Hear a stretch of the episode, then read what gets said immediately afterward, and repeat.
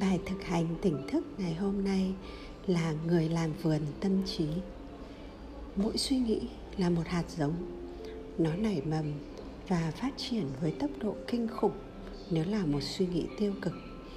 Đặc biệt là khi còn được tưới tắm bởi những cảm xúc lo âu, sợ hãi, mất niềm tin. Có những hạt giống tưởng chừng như ngủ quên, ví dụ như những niềm tin giới hạn bản thân, nhưng có thể trỗi dậy mạnh mẽ tại một thời điểm khi chúng ta mất cảnh giác. Tuy nhiên, cũng có những hạt giống suy nghĩ lạc quan, tích cực, mạnh mẽ, yêu đời.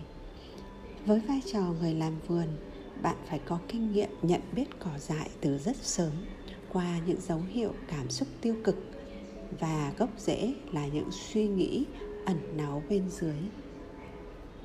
Chủ động gieo trồng những hạt giống là những suy nghĩ trong sáng, tốt lành, cảm xúc tích cực sẽ khiến công việc làm vườn thú vị hơn rất nhiều so với việc suốt ngày đi nhổ cỏ dại. Ngày hôm nay, bạn hãy chủ động gieo trồng những hạt giống tốt đẹp trong khu vườn tâm trí và quan sát xem khu vườn của bạn phát triển ra sao nhé. Chúc bạn một ngày đầy ắp năng lượng tích cực và bình an.